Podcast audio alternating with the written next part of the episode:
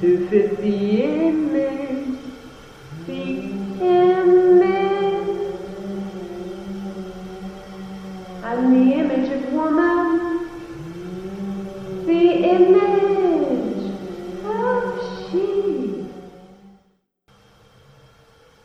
Today we're at Liliane Lijn's studio in London and we've just walked into a vast space where there are lots of examples of Liliane's work on show. There's a section sort of by a big glass window of cones, um, very similar to the cone that is in the government art collection. They're actually on at the moment, so they're kind of rotating.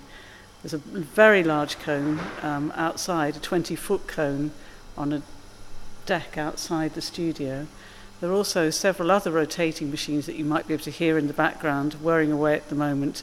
Those are her poem drums. And in the corner, there are two vast, plumed, figurative sculptures that we're going to talk to Liliane about.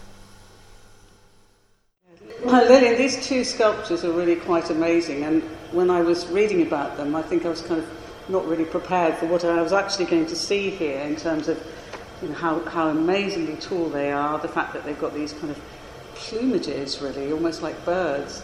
Um, and it's kind of very different to some of the earlier work. It's like figuration has suddenly really asserted itself here.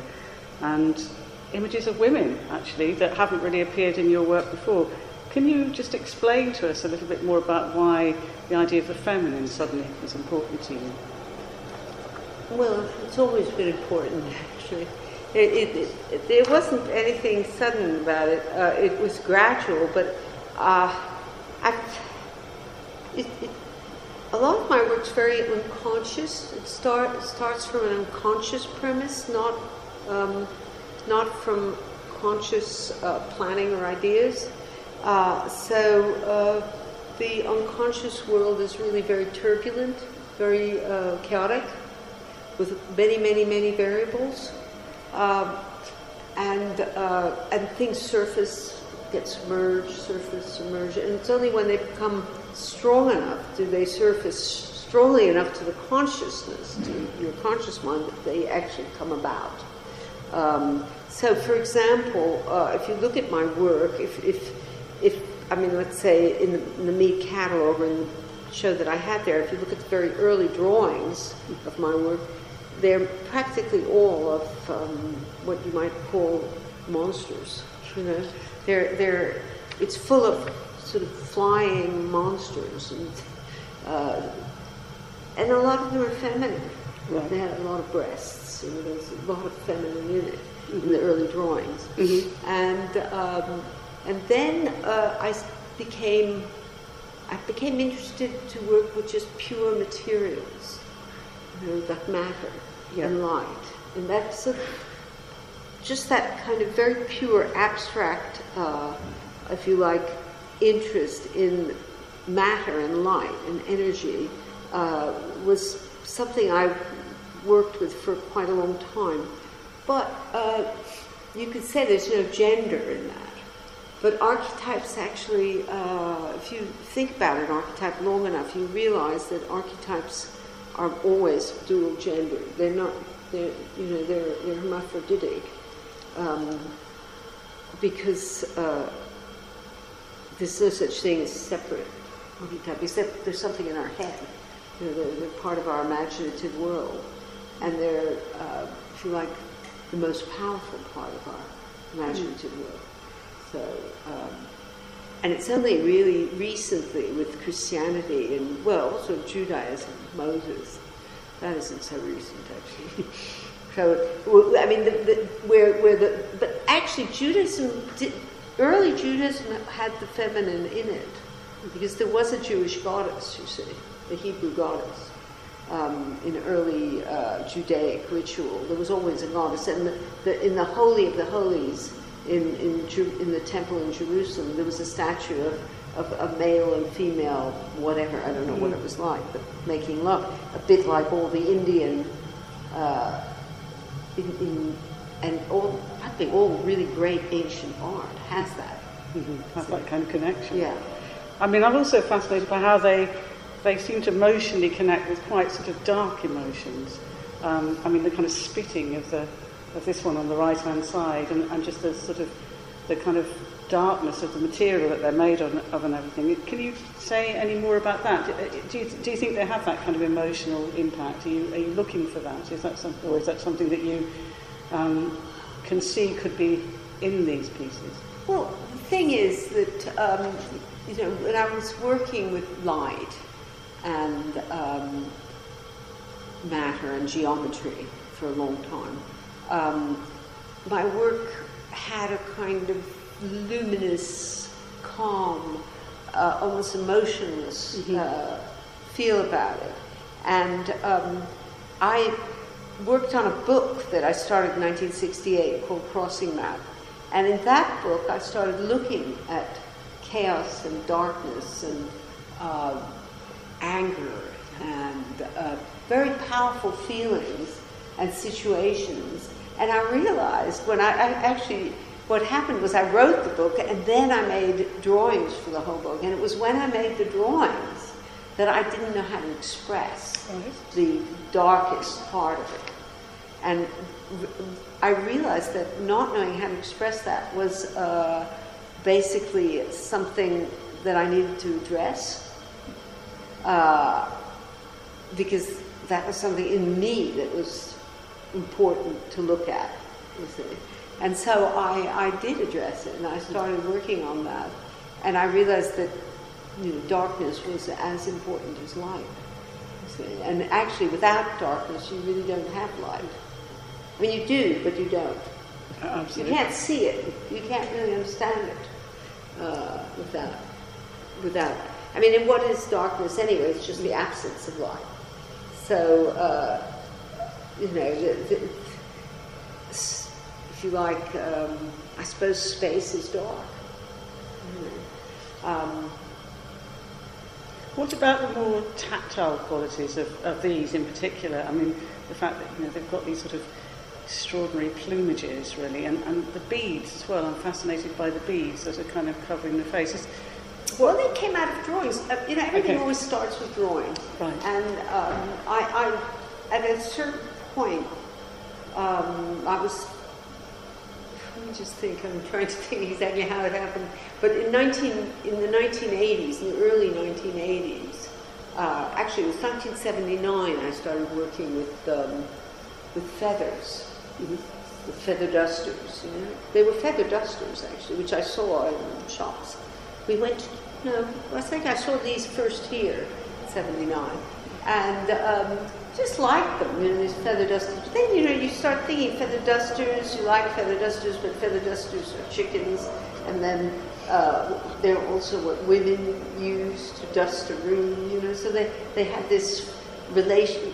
They, they kind of re- referenced feminine, uh, you know, the, the idea of the feminine in a number of ways. Firstly, in the, the sort of, if you like, banal kind of housewife uh, occupation, you know, but also uh, the interesting thing, if you put a number of feather dusters together, like in the Feathered Lady, uh, they, they look like a palm tree. And a palm tree is the, is the tree, the birth tree. And it's, again, a symbol of the goddess. an archetype. It's an archetype. So you get this again. This these fe- feathers are sort of dust soft, and you think of feather boas, you know, feather fans, and they were the accoutrements that women. I mean, men used feathers too. Ah.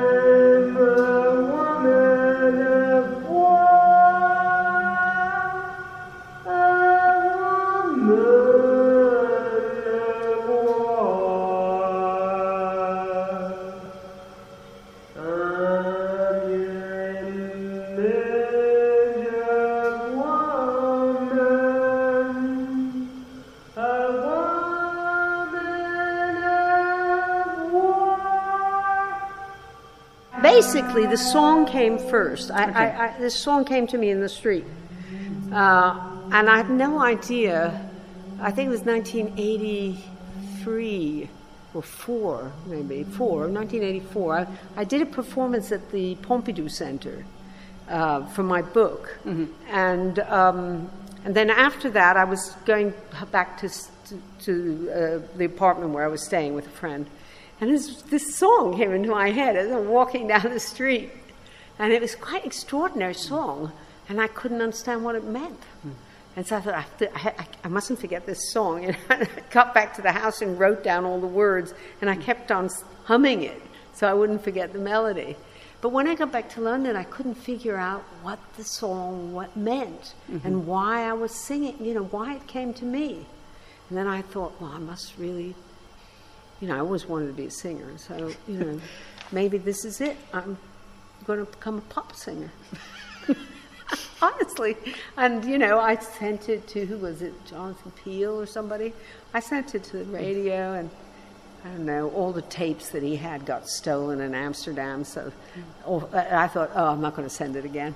You mm. know, um, you know, this sort of thing. I tried to actually to get it out as a, mm. as a As an actual song. as- Yes, it's a song because I thought, hmm. well, you know, obviously, I, I'm, I'm going to become a singer. You know, I love doing it, and.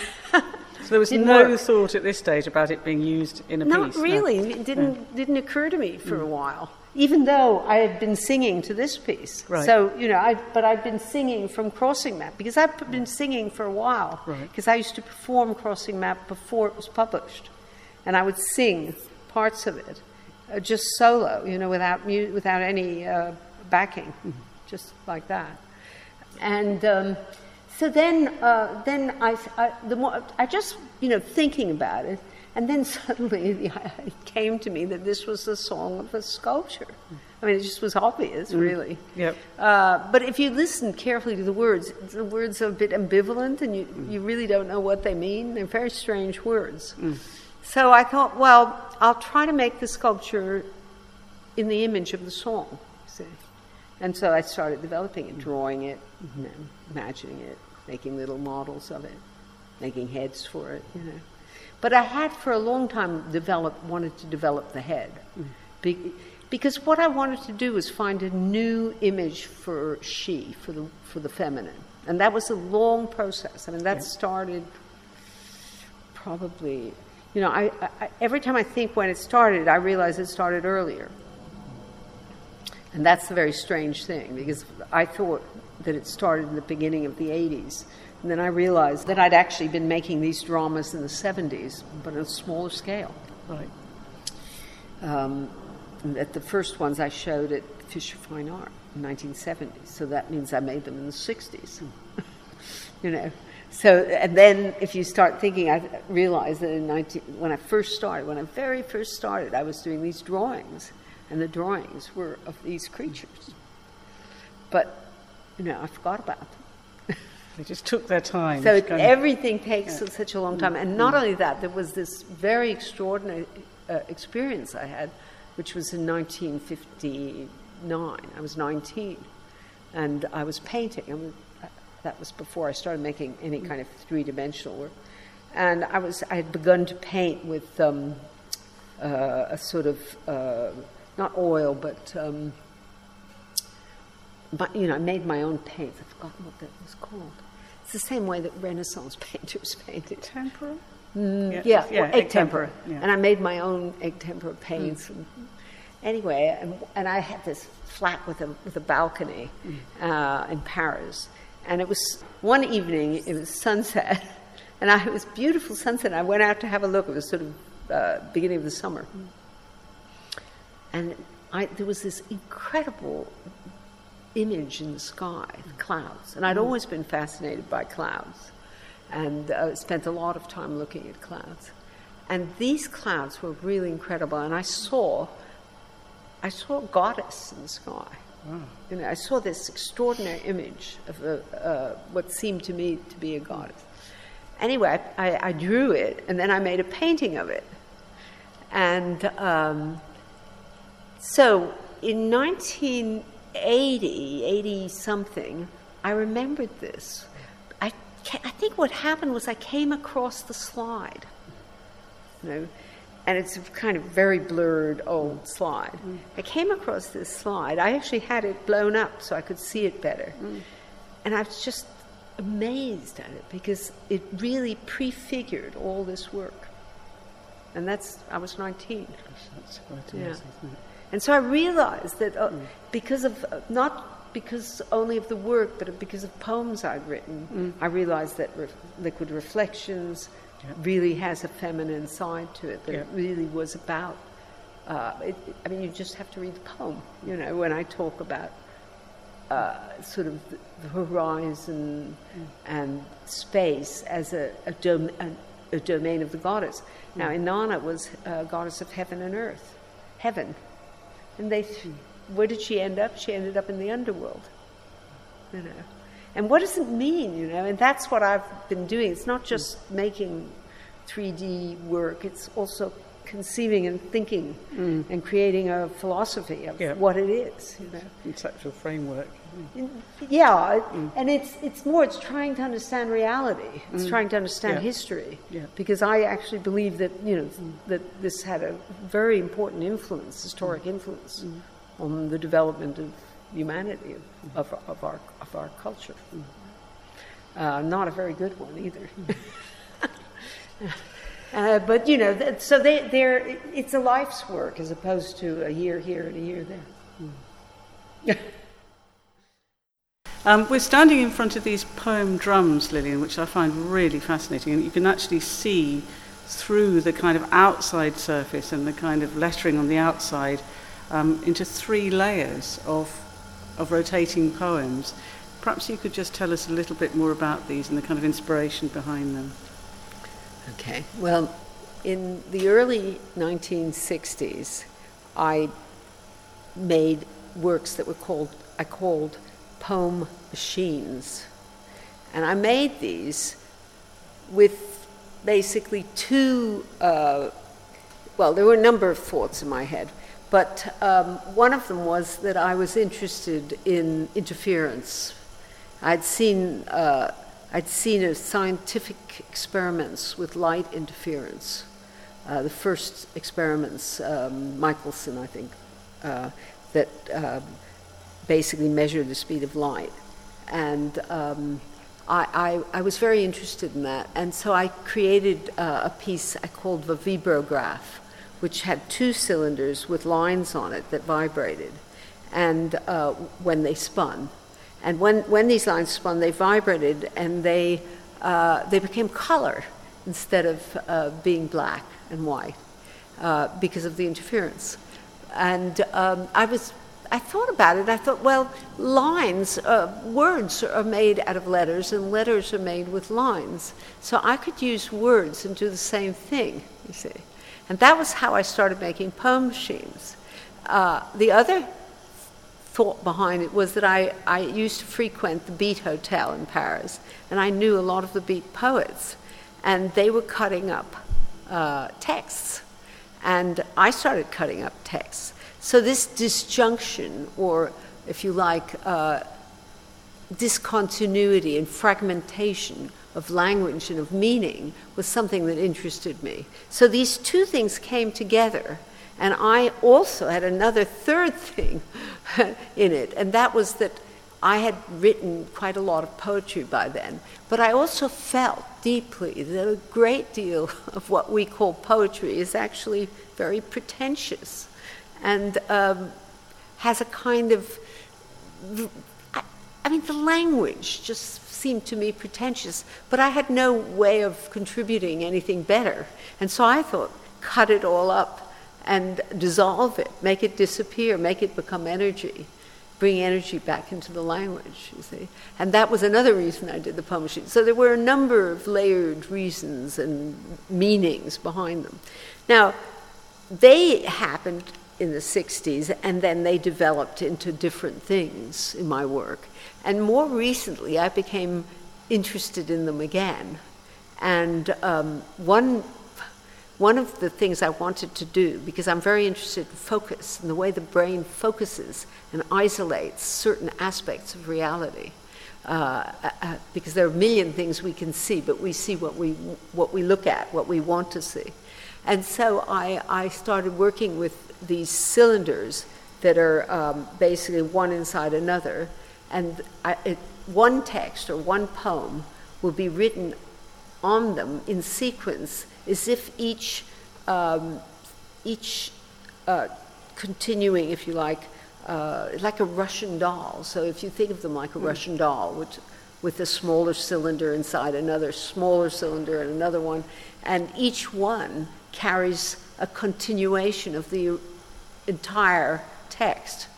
And so you have to read the text through the, through the cylinders. Text is cut out, laser cut, and there's light inside. So the light is illuminating each layer. Um, not only that, but each of these layers turns in a different direction and at a different speed. So that that either help facilitates the reading or it doesn't. I, I wasn't sure. I didn't know when I did. it. I had no idea. I had to make it in order to find out. Uh, so now looking at it, I'm beginning to see what it does and what it, you know, uh, what effects it produces, and uh, hopefully I'll make some more. Clear Light Mars cone, um, the cone acquired for the Government Art Collection, comes from your second wave of cones, made after 2004, I believe. Um, that cone has got a snaking, luminous green line uh, around the off-white form of the cone. When it, um, and when it rotates, it creates very subtle changes, very similar to the cones actually that are in front of us here. Um, I've interest, I'm very interested to see that you've got a cone actually outside here, because I was going to ask you about the fact that you have sited cones outside in the open air. And um, I wanted to know a little bit more about this and where the cones are around the world, and also about the challenges that it raises having works like this outside. Well, um, I do have uh, a number of cones outside. Um, the first, co- the first large public commission that I had was uh, in 1971 and I made a 20 foot high white mild steel, actually, cone, mild steel cone, um, that instead of having the, using this way of what I do here is um, I intersect. This is basically, let me just describe this. This is a, a, a fiberglass shell. Mm-hmm. So the cone is a fiberglass shell yeah. uh, that is quite thin, and it's cut into elliptical sections and then planes of perspex. They're not really lines, they're, whole, they're actually planes that go straight the way through the cone. So, for example, that one, which is clear perspex, has no light inside it, and that they're, you know, they're inch thick uh, planes of perspex that go right through it, solid. Uh, yeah. Whereas, and these, these are thinner, you see, and they have holes in the center, large holes, openings, that, that uh, a fluorescent light goes through. See, so that what happens is that when, when these turn, when they spin, and they spin at a constant speed, and it's, only one particular speed per, you know, one, one uh, how many rotations per minute, right? A particular speed that allows you to see these lines moving through the cone uh, at a, a, particular sort of a pace, if you like, rhythm, uh, that somehow induces your brain into a state of, of uh, a meditative state, which is something I, I, I'm interested in, and also makes you aware of the relationship, the spatial relationship between the lines.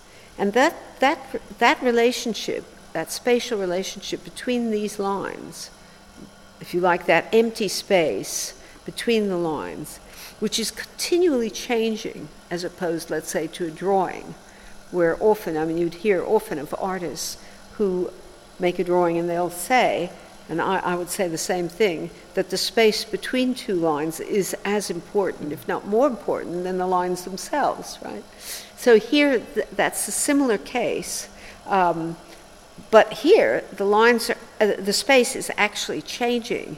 And it's changing in, in such a way that y- the more you look at it, the more you feel that there is no volume.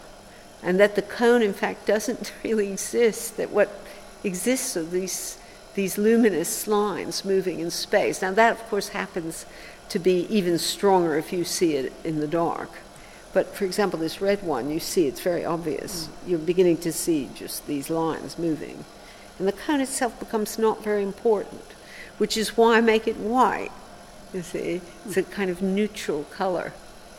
Um, It does really make you aware of being in the present, doesn't it? They're very much, they sort of seem to almost embody this sense of being in the here and now, I think, if, you, if, you- if as you say, you get start looking at them and get quite drawn into looking at them. Well, it, that's you know a wonderful thing uh, to hear for me because that's um, very much what I would like to uh, encourage. You know, to, to to to get that feeling is sort of I think the best feeling you can have is. But I think it's really absorption.